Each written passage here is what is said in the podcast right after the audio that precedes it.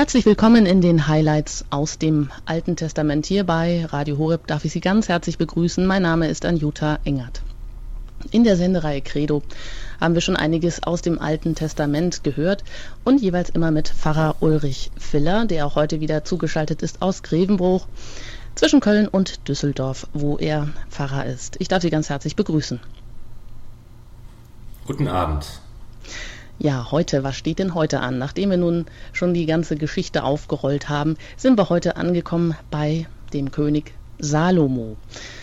Wir hatten ja schon die ersten beiden Könige, Saul und König David, Davids Aufstieg vom Hirtenjungen zum berühmten Staatsmann, zum Kriegsherren, aber auch zu oder ihn gesehen als Symbolfigur auch des musikalischen Gotteslobes, als Dichter, als Verfasser des Psalmenbuches bis hin zum bekanntesten, ja sagen wir auch Ehebrecher des Alten Testaments und seinen Abstieg und Fall haben wir thematisiert.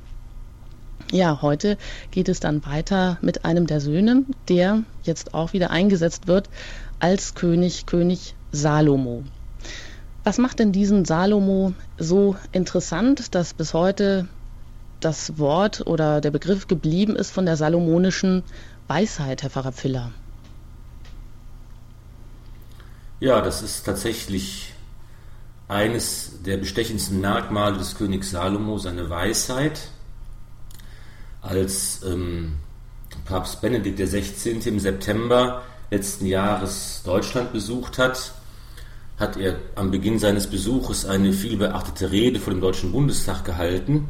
Und da hat er also auch Bezug genommen auf die Weisheit des Königs Salomo. Ganz am Anfang seiner Karriere als junger König unternimmt Salomo eine Wallfahrt nach Gibeon und dort betet er zu Yahweh um seinen Schutz, um seine Begleitung, um seinen Segen und in einer Traumvision erscheint ihm Gott und er gewährt ihm die Erfüllung eines Wunsches. Und Salomo bittet um ein hörendes Herz, damit er sein Volk regieren kann und das Gute vom Bösen zu unterscheiden versteht. Und der Papst hat diese Bitte des jungen Königs Salomo zum Aufhänger in seiner Rede genommen. Und aus dieser demütigen Bitte, da zeigt sich ja bereits die Weisheit Salomos, dass er nicht um Reichtum oder um Macht, um Stärke, um die Vernichtung seiner Feinde bittet, sondern darum, dass er ein hörendes Herz hat. Und der Papst sagt, das ist eigentlich eine Bitte, die bis heute aktuell ist, denn sie zielt eigentlich auf das Wesentliche. Was ist die grundlegende Aufgabe eines Politikers, eines Herrschers? Dass er eben sich um die Gerechtigkeit müht, dass er so die Grundvoraussetzung für den Frieden schafft. Und wie kann ich erkennen, was gerecht ist? Wie kann ich zwischen Gut und Böse, zwischen wahrem Recht und Scheinrecht unterscheiden? Und das, sagt der Papst, ist eigentlich letztlich die entscheidende Frage, vor der auch heute noch die Politik und die Politiker stehen. Also auf dieser ganz grundlegenden, äh, elementaren Ebene ist eigentlich, zieht sich ein roter Faden von König Salomo aus dem Alten Testament, tausend Jahre vor Christus, bis in die heutige Zeit hinein. Die wichtigen Fragen, das zeigt uns König Salomo, bleiben eigentlich immer dieselben. Hm, das wäre natürlich schön, wenn auch heute ein Politiker diese Frage stellen würde. Wir unterstellen natürlich den meisten Politikern eher ein grundlegendes ähm, Misstrauen.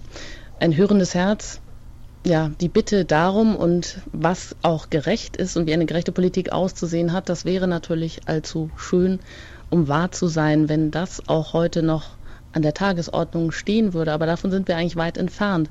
Ist das zu schön, um wahr zu sein, wenn wir diese Geschichte aus dem Alten Testament hören, wo der Gottesglaube des Herrschers übereinstimmt mit der ganzen Gesellschaftsordnung letztlich auch, dass es selbstverständlich ist, dass eben auch der Salomo von Gott berufen wird.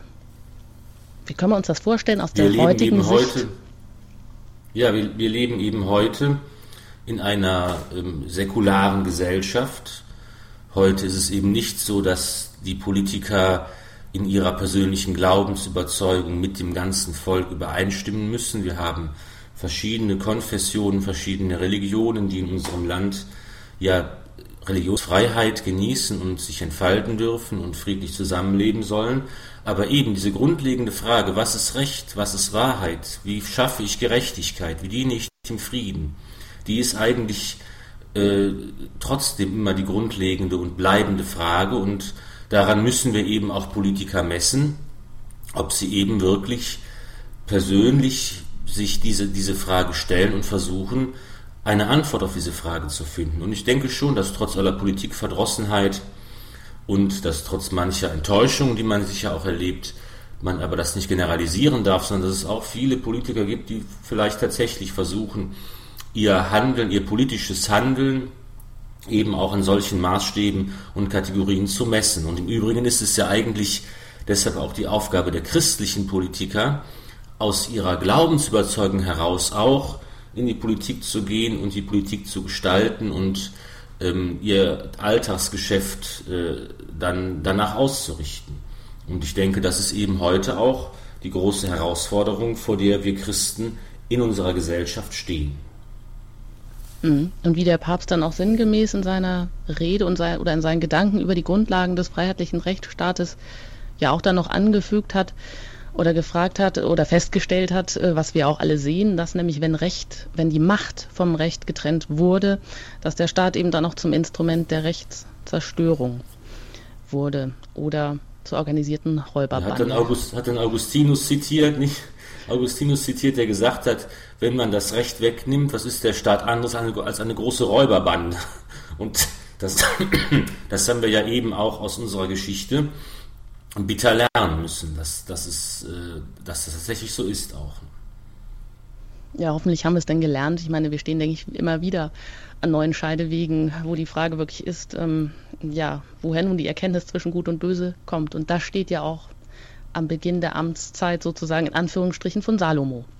Genau, das äh, finden wir jetzt in der Heiligen Schrift. Ähm, da bewegen wir uns ja gerade im Alten Testament in dieser Abteilung der Geschichtsbücher die eben die Geschichte des Volkes Gottes erzählen. Und ähm, hier sind wir gerade bei vier Büchern, die zusammengehören, die man auch schon mal die vier Bücher der Könige genannt hat. In unserer ähm, Einheitsübersetzung ist es, sind es das erste und zweite Buch Samuel und die beiden, das erste und zweite Buch der Könige. Und äh, diese beiden Königsbücher erzählen nun von König Salomo und von seinen Nachfolgern und eben vom Geschick der beiden Staaten Juda und Israel, die jetzt unter David und Salomo ja vereint wurden mit Jerusalem als Hauptstadt. Aber wir sehen werden, bleibt diese Reichseinheit nicht von langer Dauer und ähm, die, das erste und zweite Buch der Könige berichten nun vom Geschick dieser Staaten bis hin zum babylonischen Exil. Dabei fängt es an im ersten Buch der Könige ähm, mit dem Kampf um die Nachfolge König Davids, der mittlerweile greise geworden ist, pflegebedürftig, der am Ende seines Lebens steht und der erstgeborene Sohn Davids, Adonia, will nun seinen Vater nachfolgen und er bereitet alles vor, um die Herrschaft zu übernehmen. Er lässt sich bereits als neuer König feiern. Aber Bathseba, das ist eben die Frau, die berühmte Bathseba aus dem Ehebruch Davids, Bathseba, die Mutter des Salomo und auch der Prophet Nathan intervenieren und sie erinnern David an sein Versprechen, dass er eben Salomo soll sein Nachfolger werden. Und tatsächlich gilt noch einmal das letzte Wort des alten Königs. Salomo wird gesalbt und er besteigt den Thron. Und eigentlich sind ja die Kennzeichen seiner Herrschaft die Weisheit und die Gnade, aber das hält ihn nicht davon ab, die Macht auch in festen Händen zu halten. Als dieser Adonia, sein Halbbruder und dessen Anhänger, die Salomo zunächst verschont hatte, erneut Umsturzpläne schmieden, da müssen sie sterben. Salomo der durchgreift, kann seine Herrschaft festigen. Er heiratet eine ägyptische Prinzessin und sein Ruhm verbreitet sich schnell bei den umliegenden Völkern. Und da wollen wir jetzt auch direkt mal einsteigen in die Schrift, in die Heilige Schrift, in das erste Buch der Könige. Bevor wir das tun, hören Sie noch eine Musik.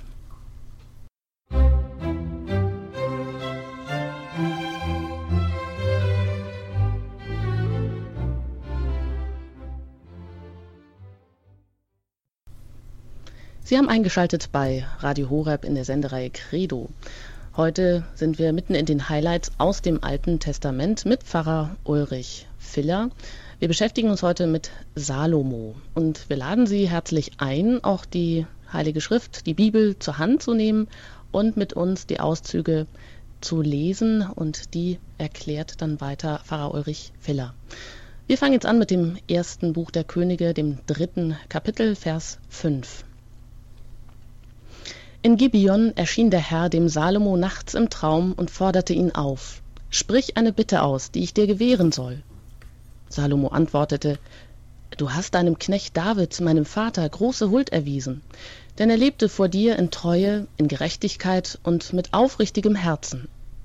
Du hast ihm diese große Huld bewahrt und ihm einen Sohn geschenkt, der heute auf seinem Thron sitzt. So hast du jetzt vor Amt betritt, den Königsthron besteigt, das Volk Israel zu regieren. Und er bittet nicht etwa in erster Linie um Ehre, Reichtum oder Macht, wie man es ja meinen könnte, sondern eben um ein hörendes Herz. Diese Demut verinnerlicht er. Und von daher ist auch der Begriff der salomonischen Weisheit ihm geblieben bis heute. Wir hören jetzt die zweite Schriftlesung aus dem ersten Buch der Könige, Kapitel 5. Gott gab Salomo Weisheit und Einsicht in hohem Maß und Weite des Herzens, wie Sand am Strand des Meeres. Die Weisheit Salomos war größer als die Weisheit aller Söhne des Ostens und alle Weisheit Ägyptens. Er war weiser als alle Menschen, weiser als Ethan, der Israeliter, als Heman, Kalkol und Dada, die Söhne Mauls. Sein Name war bekannt bei allen Völkern ringsum. Er verfasste 3000 Sprichwörter und die Zahl seiner Lieder betrug 1005.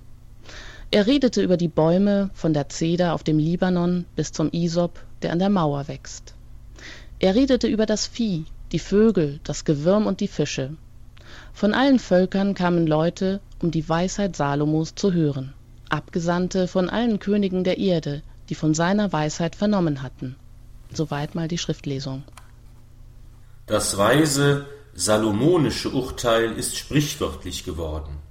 Salomo war weiser als alle Menschen, schwärmt die Heilige Schrift. Unter dem Begriff der Weisheit versteht das Alte Testament eine Verhaltensweise, die in allen Lebenslagen die richtige Entscheidung trifft und die eine Person in ihrem Charakter, in ihren moralischen Entscheidungen und religiösen Vollzügen prägt. Es gibt im Alten Testament eine eigene literarische Gattung, die Weisheitsliteratur. In ihrer ältesten Form eine Sammlung von Sprüchen, die kurz, knapp und einprägsam Lebensregeln aufstellen, deren Befolgung das richtige Verhalten, also Weisheit bedeuten. Im Alten Testament finden wir solche Sammlungen im Buch Jesus Sirach und im Buch der Sprichwörter, das die Tradition zumindest zum großen Teil auf Salomo zurückführt. Das bekannteste Beispiel für seine Weisheit ist das Urteil über die beiden Frauen, die sich um ein Kind streiten. Jede behauptet, es sei das ihre. Salomo lässt ein Schwert bringen und befiehlt, das Kind zu zerteilen, damit jede Frau eine Hälfte bekäme.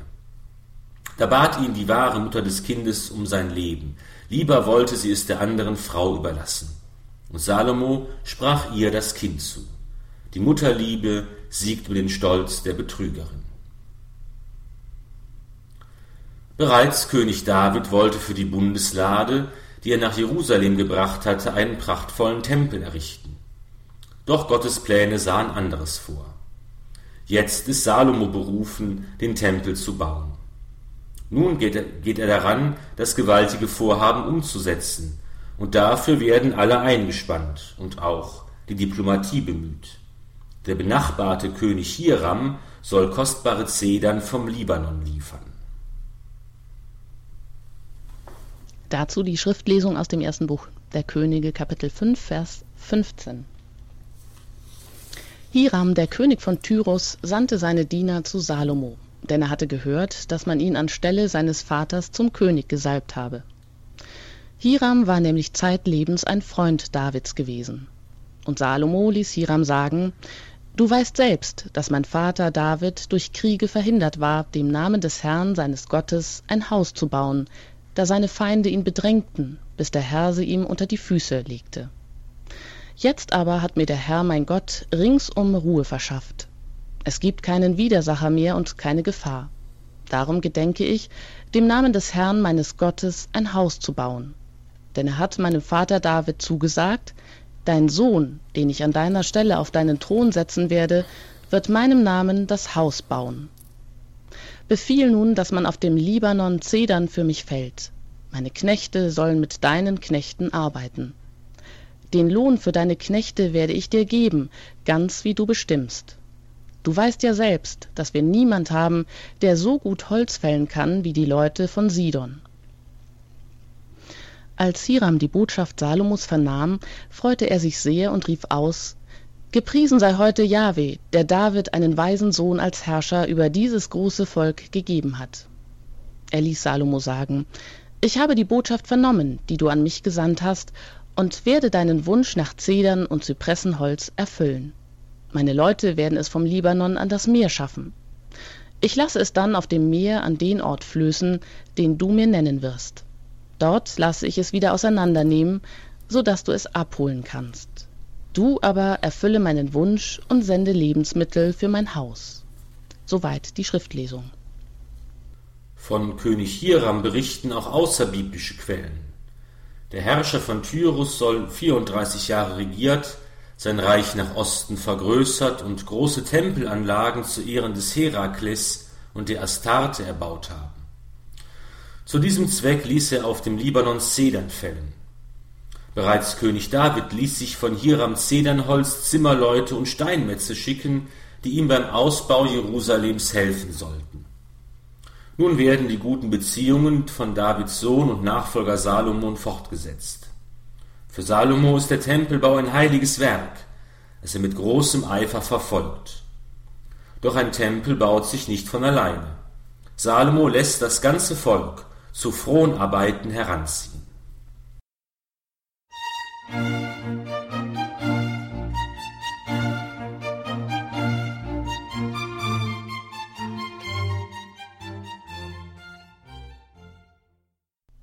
In den Highlights aus dem Alten Testament hören Sie heute über die Geschichte Salomos, des Königs Salomo. Hier bei Radio Horeb mit Pfarrer Ulrich Filler. Sie können jetzt auch die Bibel zur Hand nehmen und das erste Buch der Könige aufschlagen im Kapitel 5. Dort heißt es, König Salomo ließ Leute aus ganz Israel zum Frondienst ausheben. Dieser umfasste 30.000 Fronpflichtige. Von ihnen schickte er abwechselnd jeden Monat 10.000 Mann auf den Libanon. Einen Monat waren sie auf dem Libanon und zwei Monate zu Hause.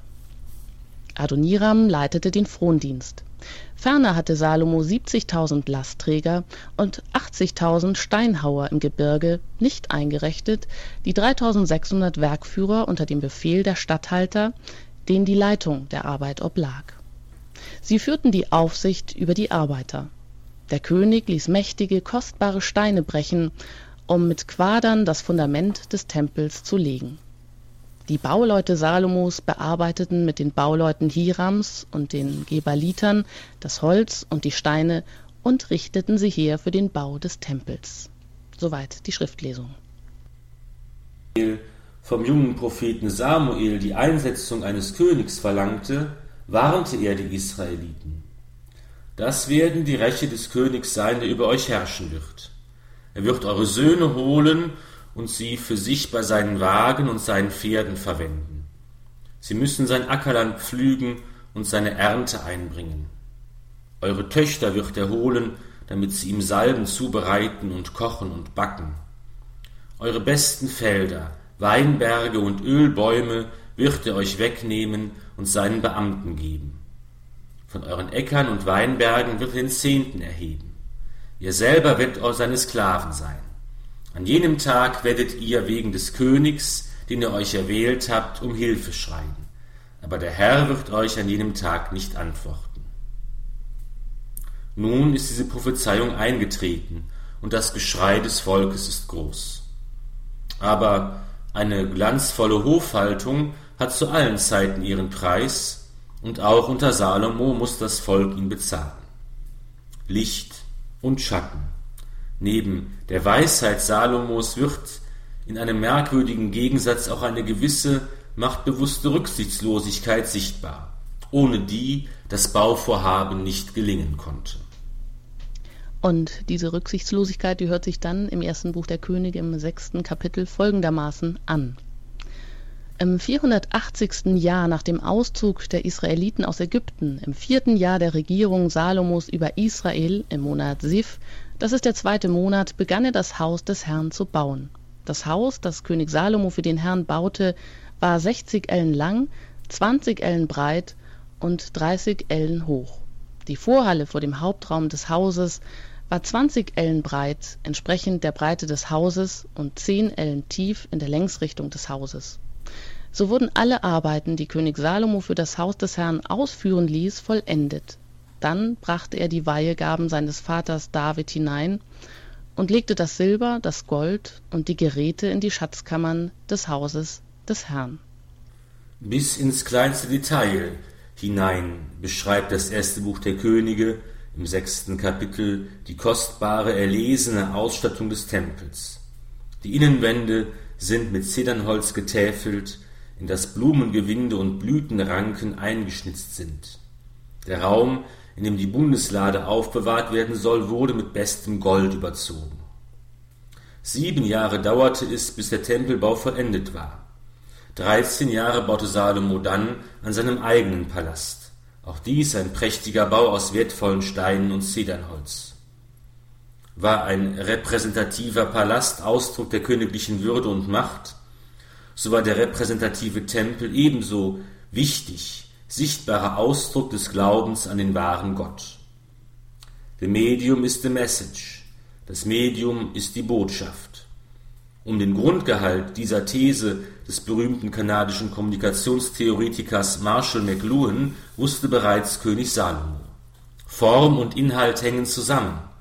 Wenn ich für den einen wahren Gott einen Tempel errichten will, dann sagt Größe und Ausstattung bereits etwas über meinen Glauben aus.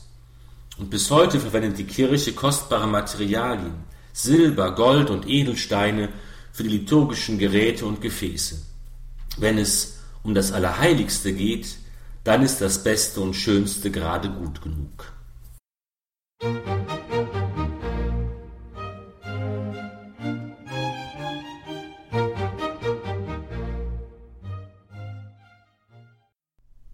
Sie hören Radio Horeb mit der Sendereihe Credo mit den Highlights aus dem Alten Testament heute über König Salomo. Wir haben bereits gehört, wie bis ins kleinste Detail alles auch im ersten Buch der Könige festgelegt ist, wie genau nun dieser erste und großartige Tempel für den Herrn gebaut werden soll. Sieben Jahre arbeitete er daran, beziehungsweise er ließ sein ganzes Volk daran arbeiten. 13 Jahre ließ er für seinen eigenen Palast arbeiten. Ja, das hat natürlich auch kritische Stimmen hervorgerufen, Herr Pfarrer Filler. Wie geht es jetzt weiter? Tja, die Bauvorhaben des Königs Salomo hatten eben auch eine Kehrseite, die Fronarbeit, die Ausbeutung des Volkes, die Unterdrückung der freiheitsliebenden Israeliten hatte Folgen. Schon unter Salomo zeigen sich erste Anzeichen für eine Spaltung des Reiches, die unter seinem Sohn und Nachfolger dann zum Aufstand der Nordstämme und zur Auflösung der Reichseinheit führte. Dennoch ist die Einweihung des neuen Tempels ein überragendes Ereignis, und Jahwe selbst erscheint in der Wolke, um Besitz von seinem Haus zu nehmen. Und diese Einweihung, die kann man nachlesen, die wollen wir jetzt hier gemeinsam lesen im ersten Buch der Könige im achten Kapitel. Damals versammelte Salomo die Ältesten Israels, alle Stammesführer und die Häupter der israelitischen Großfamilien bei sich in Jerusalem um die Bundeslade des Herrn aus der Stadt Davids, das ist Zion, heraufzuholen. Am Fest im Monat Etanim, das ist der siebte Monat, kamen alle Männer Israels bei König Salomo zusammen. In Gegenwart aller Ältesten Israels nahmen die Priester die Lade und brachten sie zugleich mit dem Offenbarungszelt und den heiligen Geräten, die im Zelt waren, hinauf. Die Priester und die Leviten übernahmen den Trägerdienst. Als dann die Priester aus dem Heiligtum traten, erfüllte die Wolke das Haus des Herrn. Sie konnten wegen der Wolke ihren Dienst nicht verrichten, denn die Herrlichkeit des Herrn erfüllte das Haus des Herrn. Damals sagte Salomo, der Herr hat die Sonne an den Himmel gesetzt, er selbst wollte im Dunkeln wohnen. Ich habe ein fürstliches Haus für dich gebaut, eine Wohnstätte für ewige Zeiten. Dann wandte sich der König um und segnete die ganze Versammlung Israels. Soweit die Schriftlesung. Der neue Tempel wird zum religiösen Mittelpunkt Israels. Dadurch, dass auch das Offenbarungszelt des Mose und die anderen heiligen Geräte in den Tempel gebracht werden, verlieren die anderen Kultorte außerhalb Jerusalems, neben Gibeon noch Bethel und Rama, rasch an Bedeutung. Später gibt es die Vorschrift, dass nur im Tempel von Jerusalem Opfer dargebracht werden durften. Dies führte dazu, dass der religiöse Kult Israels eine Einheit erreichte, die von keiner anderen Religion übertroffen wurde. Auch später wirkte die Einzigartigkeit des Jerusalemer Tempels nach. Als nach dem Exil der Tempel neu errichtet werden musste, war dies nur eine Wiederherstellung des ursprünglichen Zustands. Und als der von Herodes dem Großen gänzlich umgestaltete Tempel im jüdisch-römischen Krieg im Jahr 70 zerstört wurde, verzichtete das spätere Judentum auf Tempel und Opferdienst. Die Bethäuser, Synagogen dienen nur, dienen nur als Versammlungsräume für Schriftlesung, Predigt und Gebet. Salomo weiß, dass es nicht sein Verdienst ist, wenn Jahwe im neuen Tempel Wohnung nimmt. Es ist reine Gnade Gottes. Er lässt sich nicht zwingen, nicht von Menschen, Gegenständen, Orten oder Ritualen verfügbar machen. Allen heidnisch-magischen Missbräuchen wird so ein Riegel vorgeschoben. Deshalb weiß Salomo, dass er den großen Gott demütig bitten muss, den Tempel als Kultort anzunehmen. Und auch in dieses Gebet wollen wir reinhören im ersten Buch der Könige im achten Kapitel.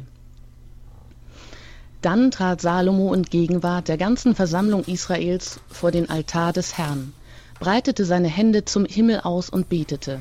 Herr, Gott Israels, im Himmel oben und auf der Erde unten gibt es keinen Gott, der so wie du Bund und Huld seinen Knechten bewahrt, die mit ungeteiltem Herzen vor ihm leben. Du hast das Versprechen gehalten, das du deinem Knecht, meinem Vater David, gegeben hast. Deine Hand hat heute erfüllt, was dein Mund versprochen hat.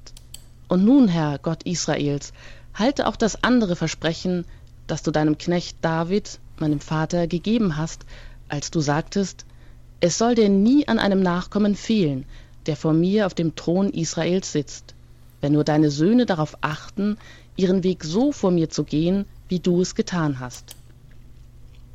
Gott Israels, möge sich jetzt dein Wort, das du deinem Knecht David, meinem Vater, gegeben hast, als wahr erweisen. Wohnt denn Gott wirklich auf der Erde?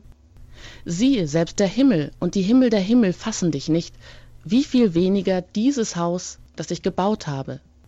Wende dich, Herr mein Gott, dem Beten und Flehen deines Knechtes zu. Höre auf das Rufen und auf das Gebet, das dein Knecht heute vor dir verrichtet. Halte deine Augen offen über diesem Haus, bei Nacht und bei Tag, über der Stätte, von der du gesagt hast, dass dein Name hier wohnen soll. Höre auf das Gebet, das dein Knecht an dieser Stätte verrichtet.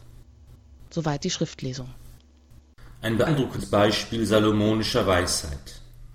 Staunend spricht Salomo von dem unendlichen Gott, den Erde und Himmel nicht zu fassen vermögen. Staunend steht er vor der Größe Gottes, die alles Denken überragt. Staunen und dankbar preist der Jahwe dafür, dass sein Name an dieser Kultstätte wohnt, dass Gott seinem Volk hier einen Ort schenkt, an dem er gegenwärtig ist. Umso erschütternder ist das, was jetzt folgt. Der weise König Salomo, der Bauer des Jerusalemer Tempels, wendet sich ab von Jahwe, dem Gott Israels.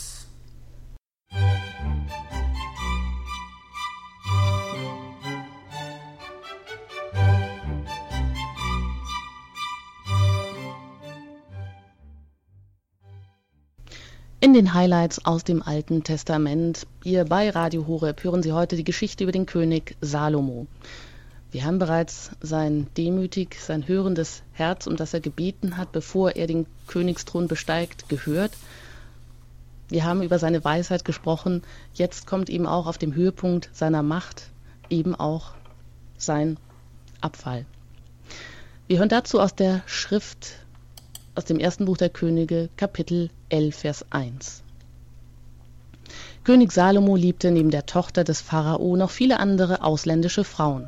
Moabiterinnen, Ammoniterinnen, Edomiterinnen, Sidoniererinnen, Hethiterinnen.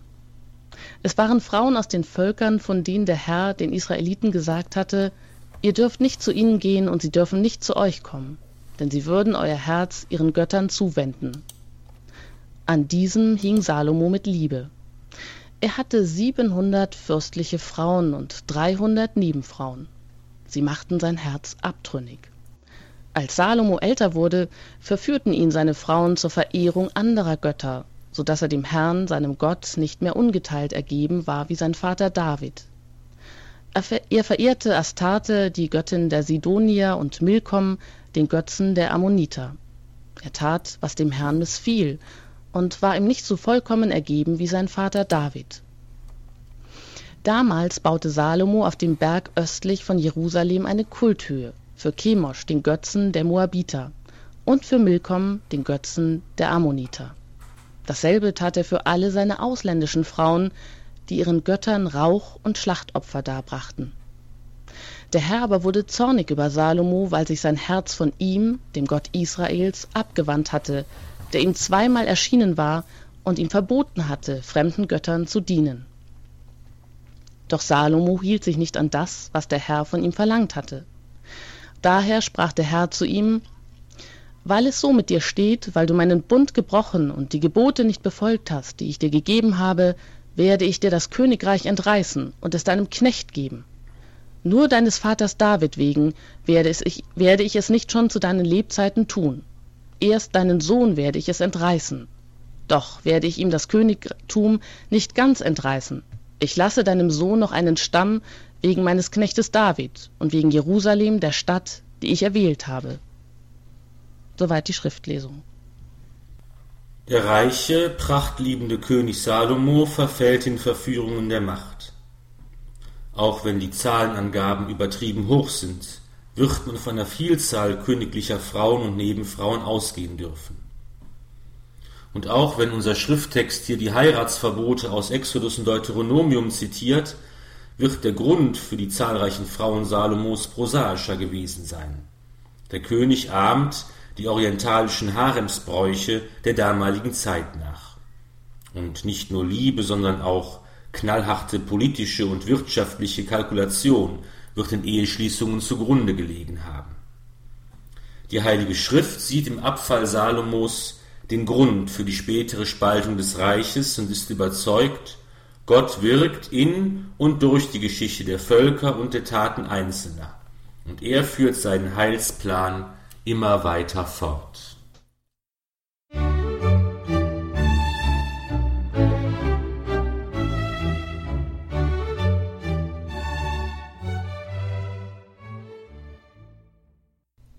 Bei Radio Horeb haben Sie eingeschaltet und Sie haben die Geschichte über den König Salomon gehört. Mit Pfarrer Ulrich Filler. Mein Name ist Anjuta Engert. Wir wollen die einzelnen Passagen, die wir gehört haben, einfach nochmal ein bisschen nachwirken lassen und das ein oder andere vielleicht nochmal nachfragen, Herr Pfarrer Filler. Das ist ja schon eine starke Geschichte, diese Weisheit, die König Salomo so prägt und diese Demut, die am Anfang auch so stark ist. Das ist ja schon erstaunlich. Er bezeichnet sich als Knecht, er ist ja auch noch jung und ähm, sagt von sich selber, er habe noch gar keine Ahnung, wie er denn die, dieser großen Aufgabe gewachsen sein soll. Deshalb ist seine erste Bitte, um die Gott ihm freistellt, ihm ein hörendes Herz, um letztendlich das Richtige vom Falschen, also Gut und Böse zu unterscheiden. Dann ist auch Salomo ja der Erste, ähm, dem es gewährt wird oder der den Auftrag erhält, einen Tempel zu bauen. Und das tut ja Salomo auch mit großer Pracht und mit großer Verschwendung, mit meinem, einem irrsinnigen Reichtum auch an Ausstattung. Da stellt sich ja schon dem heutigen Hörer die Frage, war das denn so vorgesehen in den Gesetzen, die Gott dem Volk Israel gegeben hat? Einerseits diese Demut, diese Einfachheit, diese Weisheit, auch in der Berufung auch anderer Propheten und Könige, wie wir das schon gehört haben, aber auf der anderen Seite hier diese Verschwendungssucht, kann man ja auch regelrecht sagen. Also ich meine, am Anfang steht ja, äh, heißt es, er setzt Gott an die erste Stelle, aber naja, beim Tempelbau, da braucht er für den Tempel sieben Jahre, natürlich ist sein Palast viel größer, für den investiert er 13 Jahre. Ähm, aber das ist ja schon ein kleines Missverhältnis. Oder wie kann man das mh, hm, verstehen, Herr Pfarrer Filler? Ja, das ist verständlich, aber wahrscheinlich viel zu modern ähm, gedacht, sondern das ist im Alten Testament sicher kein, kein Widerspruch, sondern Salomo wird eben sich selbst verstanden haben als der Herrscher, der von Gott berufen ist, der von Gott erwählt ist, der den Auftrag Gottes ausführt, auch wenn er dann ähm, den Tempel baut. Und das ist natürlich auch eine Zeit, sind auch eine, ist eine zeitbedingte Geschichte. Wir sind so 1000 Jahre vor Christus ungefähr. Und ähm, da kann man natürlich mit solchen ähm, modernen Vorstellungen ähm, das Verständnis jener Zeit sich nicht erschließen. Ich denke, dass einfach, es ist natürlich auch die Frage, ähm, da müssen wir auch vorsichtig sein, inwieweit wir hier also tatsächlich einen historischen, äh, haltbaren Bericht vorliegen haben über die Ausstattung des Tempels. Das ist natürlich es ist natürlich ein Text, der aus einer späteren Zeit stammt.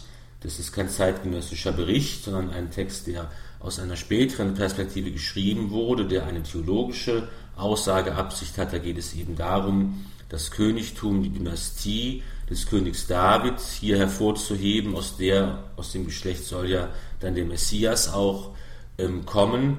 Und ähm, da wird man eben wahrscheinlich sich auch vorstellen müssen, dass, dass das hier auch einfach keine historischen Angaben über den Schmuck und die Pracht des Tempels vorliegen, sondern dass sicher auch, ähm, dass da vieles davon auch übertrieben, äh, einfach übertrieben worden ist. Nicht um jetzt hier zu lügen oder die Unwahrheit zu sagen, sondern einfach um äh, ähm, gewisse ähm, Inhalte einfach hier vorzustellen. Und ähm, das spielt alles da auch eine Rolle. Und das ist einfach auch so vereinbar. Also auch wenn das jetzt aus ähm, nachchristlicher Perspektive dann nicht eben nicht unbedingt so vereinbar erscheint. Eben auch zum Beispiel, dass er das Volk dann das zu, wirklich ja, zu Sklaven ja macht. Etwas, was auch in christlicher Perspektive zu ver, vereinbar ist. Das haben Christen ja auch getan. Nicht Menschen wie große Kirchen, die die Dome gebaut haben. Nicht, da haben auch Arbeiter ähm, ein ganzes Leben lang äh, an, einer, an einer großen gotischen Kathedrale gebaut und wohnten selbst nur in, in armseligen Hütten. Aber das ist eben, wenn man ihnen gesagt hätte, das ist doch Quatsch, bau doch eine kleine Kirche, eine einfache Kirche und bau dir selbst ein schönes Haus, dann hätten diese Menschen einen angeschaut, als wäre man irre, weil man einfach heute das nicht mehr versteht, dass es eben hier darum geht, etwas für Gott zu tun, dass es ein Gottesdienst ist, ein Gotteslob ist, dass eben Gott an erste Stelle gehört. Und das muss ich eben auch in dem Kirchbau sozusagen ausdrücken und ähm, das ist eben viel wichtiger als, äh, als alle anderen Bedürfnisse, die Menschen haben. Das ist eine Haltung, eine Einstellung, die eben heute ganz verschwunden ist in unserer Gesellschaft, aber die eben in anderen Zeiten ganz, ganz lebendig gewesen ist, nicht nur im Alt, Zeit des Alten Testaments, auch im Christentum. Hm. Können Sie dieses Denken vielleicht nochmal so ein bisschen hinterfragen, weil das ist ja so ein ganz typisches, ein ganz gängiges Vorurteil, dass gesagt wird, das ist ja unverantwortlich, ähm, Kirchen so auszustatten, eben wäre es nicht besser, das Geld den Armen zu geben. Das ist ja auch so Tenor der Befreiungstheologie, beziehungsweise aus so einer christlichen Richtung, die eben das Paradies auf Erden und die Gerechtigkeit auf Erden eben herstellen will. Also was liegt dem Denken zugrunde? Also man will zuerst eigentlich Gerechtigkeit und Frieden haben oder setzt man auch Gott an die erste Stelle? Das ist eben der Irrtum. Es kann keine Gerechtigkeit und keinen Frieden geben, wenn man Gott nicht an die erste Stelle setzt. Das ist ja der, das ist dann der, der Denkfehler, den man macht. Im Übrigen ist das ja eine Haltung, die wir aus dem Evangelium bereits kennen. Als Jesus in Bethanien ist, da kommt eine Frau mit einem Alabastergefäß voller kostbarem Öl und sie salbt sein Haar. Und dann schreibt Matthäus dann, dass die Jünger unwillig wurden und sagen, was ist das für eine Verschwendung, er hätte doch besser das Öl teuer verkaufen können, das Geld den Armen geben können. Und Jesus sagt dann, ähm, lasst doch die Frau in Ruhe, sie hat ein gutes Werk an mir getan, die Armen habt ihr immer bei euch, mich habt ihr nicht immer bei euch. Und das ist einfach, ähm, damit ist die Frage im Grunde genommen schon beantwortet. Ja, wenn also zum Beispiel ein Brautpaar sich einen Eheringe aussucht, dann wählen sie Gold oder Silber oder Platin, irgendwas ganz Edles. Keiner würde auf die Idee kommen zu sagen, wir nehmen was ganz Billiges aus Blech und das Geld, das sparen wir dann und das geben wir den Armen. Das ist ja auch nicht ein Ausdruck von Prunksucht, sondern es ist eben darin, es ist eben das Bewusstsein, das ist ein Zeichen, ein materielles Zeichen, das was bedeutet. Und wenn ich hier einen billigen Ring nehme, dann ist es eigentlich kein gutes Zeichen für die Liebe und für die Treue und für das Versprechen, was dahinter steht. Das verlangt einen angemessenen Ausdruck. Und genauso muss auch unser Glaube einen angemessenen Ausdruck haben. Wenn es um die heilige Messe, um die heilige Eucharistie, um das Allerheiligste geht, dann brauche ich eben auch hier wenn ich daran glaube, dass das tatsächlich der Herr ist, dass er gegenwärtig ist, dann muss eben auch hier, müssen auch die Gefäße, die Gewänder, die Kirche, das muss auch etwas Kostbares sein. Und die Sorge für die Armen widerspricht dem überhaupt gar nicht.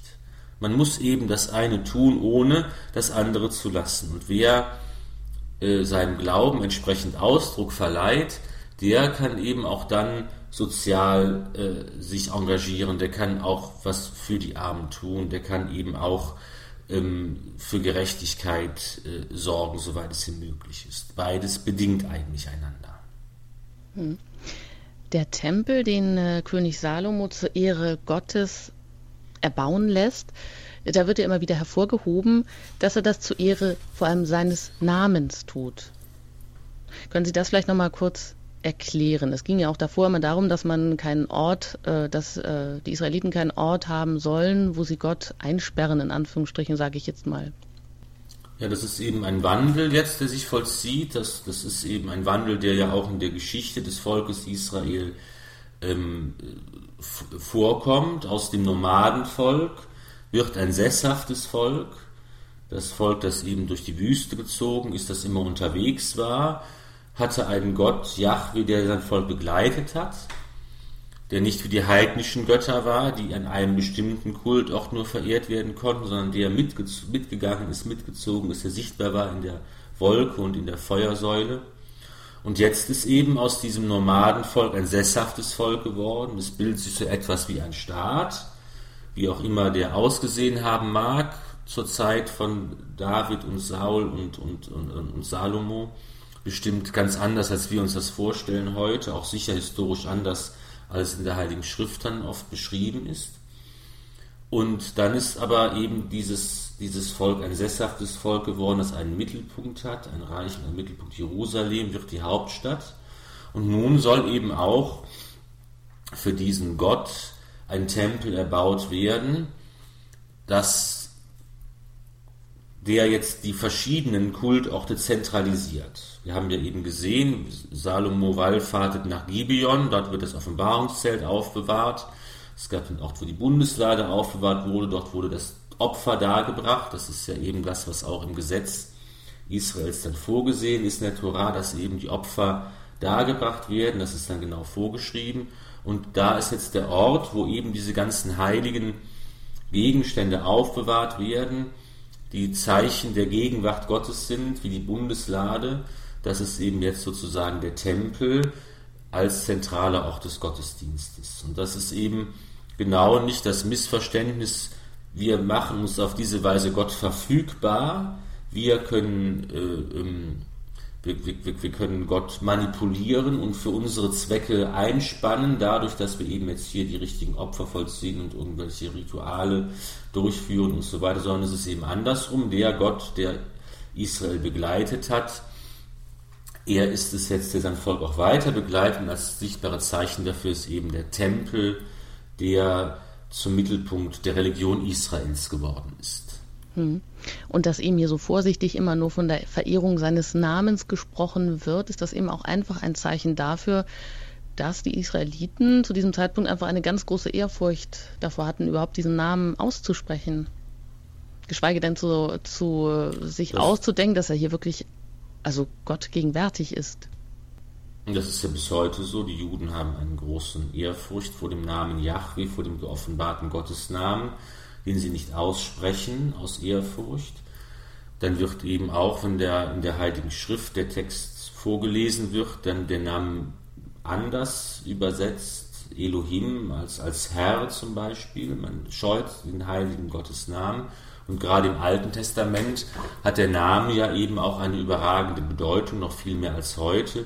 Im Namen ist eben der Träger des Namens auch gegenwärtig. Und ähm, wenn ich den Namen kenne, dann kann ich, äh, dann kann ich jemanden ansprechen, dann kann ich jemanden ähm, anrufen, dann ähm, komme ich jemandem nah. Also Name ist es schon im Alten Testament eine ganz wichtige Sache und steht eben hier auch natürlich für Gott selbst. Nicht, das ist so eine Umschreibung, die eben meint, dass man hier natürlich auch Gott selbst anruft und er tatsächlich ja auch in der Wolke gegenwärtig ist, im Zeichen der Wolke und von seinem Tempel Besitz ergreift. Hm. Herr Pfarrer Filler, wie ist es denn? Gibt es denn auch tatsächlich archäologische Hinweise darauf, dass Salomo nun tatsächlich den Tempel erbaut hat? Ja, da gibt es ja ganz, eine ganz lange und spannende Geschichte der archäologischen Forschung. Man hat immer wieder versucht, äh, in archäologischen Grabungen jetzt Hinweise zu finden auf das, was in der Bibel geschrieben ist. Aber wenn man sich jetzt die neuesten Forschungsergebnisse anschaut, dann ist das eine eher ernüchternde äh, Angelegenheit, Vieles von dem, was in der Heiligen Schrift berichtet wird, lässt sich gar nicht archäologisch erhärten. Ähm, ich habe jetzt ähm, Bücher gelesen von zwei jüdischen ähm, Archäologen, Silbermann und Finkelstein, die eben sich mit dem Thema beschäftigt haben, was in der Bibel, auch in der jüdischen Bibel steht, was es davon auch archäologisch äh, zu, ähm, äh, was, was wird da, kann man da bestätigt werden. Und sie sagen also, dass vieles von dem, was wir heute lesen, was David und Salomo zugeschrieben werden, dass das eigentlich Sachen sind, die erst von späteren Königen Israels äh, herrühren. Und dass eigentlich im 10. Jahrhundert vor Christus, so die Archäologen, Jerusalem eigentlich ein sehr begrenzt war, nicht mehr als ein typisches Bergdorf und Sie sagen auch, dass dieser Tempelbau, der beschrieben wird, wie wir es gerade gehört haben, das kann eigentlich erst von einem späteren König so gebaut worden sein. Und auch so ein komplexes Staatswesen, wie es in die Bibel David und Salomo zuschreibt, das muss eigentlich aus späterer Zeit stammen. Eigentlich ist das der einzige archäologische Hinweis, dass der, ein erster Tempel von Salomo erbaut worden ist, dass er tatsächlich mit seinem Namen verbunden ist. Dass also ähm, Salomo als Erbauer des Tempels in Erinnerung bleibt, das kann schon darauf hindeuten, dass er einen Tempel erbaut hat, der aber wahrscheinlich nicht viel mehr als ein einfaches Heiligtum gewesen ist. Also man sieht, es ist äh, ganz schwer, den Text der Heiligen Schrift jetzt zu belegen durch äh, die archäologische Wissenschaft. Und man muss sich immer wieder deutlich machen, äh, dass es eben hier keine historischen Dokumente sind, denen es nicht darum geht, eine historische Wahrheit ähm, äh, zu überliefern, sondern dass es theologische Texte sind, dass es Glaubensdokumente sind, in denen ähm, Theologie, in denen etwas anderes auch vermittelt werden soll und wichtig ist und im Mittelpunkt steht. Das ist aber auch gar nicht schlimm, das ist eben die Eigenart des biblischen Textes und darum geht es uns ja, das immer wieder zu ergründen und zu versuchen, das zu verstehen. Mhm. Ich möchte direkt auch nochmal auf ähm, Salomo zu sprechen kommen. Salomo, das haben wir jetzt wirklich gesehen als die Symbolfigur der Weisheit und das ist sie bis heute geblieben. Ihm wird auch die Weisheitsliteratur zugeschrieben und er ist in die Geschichte, auch in die allgemeine Geschichte eingegangen mit seinem salomonischen Urteil. Ist denn dieses salomonische Urteil, das er über die beiden Frauen, die sich um ihr Kind, um das eine Kind streiten, ist das so, so hervorragend oder so einzigartig in der alttestamentarischen Geschichte, wie wir sie auch bisher kennengelernt haben, dass man sagen kann, ja, also ja, das ist wirklich einzigartig hier, dieses salomonische Urteil, das hätte König David so nicht ähm, fällen können, dem ja auch schon eine weise Rechtsprechung zugesprochen wird. Ähm, es gibt sicher auch noch Parallelen zu solchen, das sind ja solche ähm, Geschichten, Stories, die einfach, ähm, wie soll man sagen, so Archetypen im Grunde genommen sind, nicht die alle so sicher auch äh, in anderen Kulturen und anderen Erzähltraditionen vorkommen. Das sind so Geschichten, die man sofort sich merken kann. Das sind so Geschichten, die so illustrierend äh, bestimmte Sachverhalte einfach schildern die tatsächlich ja auch jetzt bis heute äh, ganz prominent mit König Salomo verbunden, verbunden sind. Und weil so prominent, schließen wir doch den Kreis vom Anbeginn ähm, wieder. Sie haben Papst Benedikt ja zitiert mit seiner wahrscheinlich sehr historischen, auch umstrittenen Rede vor dem Deutschen Bundestag im September 2011, wo er über sich Gedanken gemacht hat über die Grundlagen des freiheitlichen Rechtsstaates. Und da hat er eben gleich ähm, zu Beginn auch die Geschichte des jungen Königs Salomo angeknüpft und die, diese Bitte um ein hörendes Herz thematisiert. Ähm, dem Papst geht es ja in dieser Rede vor allem auch um das Naturrecht. Also dass der Mensch schon allein vom Naturrecht her und von der Vernunft her erkennen kann, was Recht ist, was dem Gesetz der Wahrheit entspricht. Ähm, das ist auch, äh, haben Sie auch ausgeführt, das hängt ja auch mit dem, äh, dem Hören auf das eigene Gewissen zusammen. Warum ist es denn dem heutigen Denken, warum fällt es dem heutigen Denken so schwer, so etwas anzunehmen? Ähm, welche subjektivistischen oder positivistischen Denkströmungen stehen dem entgegen? Vielleicht können Sie das nur ganz kurz noch am Ende hier skizzieren. Das ist wahrscheinlich noch das Thema für eine eigene Radiosendung zum Thema Naturrecht und die Rede des Papstes. Das können wir gerne machen. Es ist halt einfach heute ähm, für viele Menschen schwierig, zu, tatsächlich zu glauben und zu verstehen, dass wir eben in der Natur, die uns vorgegeben ist, in dem, was wir sehen, einen Schöpfer entdecken können, dass wir einfach in dem, was wir in unserem Gewissen hören, dass wir hier die Stimme Gottes vernehmen, dass das nicht alles beliebig ist, dass es eben für viele ähm, ganz schwer zu verstehen. Das ist eines der Grundprobleme, auf die der Papst auch hingewiesen hat. Gut, dann belassen wir es dabei und das, ja, da haben Sie wohl recht, das müsste man natürlich wirklich ausführlicher dann nochmal eigens thematisieren. Ich möchte Ihnen jedenfalls ganz herzlich danken, dass Sie sich auch heute wieder die Zeit genommen haben, uns äh, König Salomo vorzustellen und Sie haben auch noch ein Gebet vorbereitet. Und ich darf Sie noch um Ihren Segen bitten. Vorab noch ganz kurz den Hinweis, dass das, äh, was Sie hier als Sendung machen, auch in Buchform erschienen ist. Da gibt es drei Bände schon in der Erstauflage im FE Medien Verlag über die Highlights aus dem Alten Testament. Der vierte Band wird demnächst dann im Juni erscheinen. Und Sie können auch weitere Informationen dazu beim Hörerservice erfragen unter der 08323 9675 110. Wenn Sie noch andere vergangene Sendungen aus den Highlights aus dem Alten Testament nachhören möchten, dann können Sie das auch gerne tun auf unserer Homepage unter www.hore.org.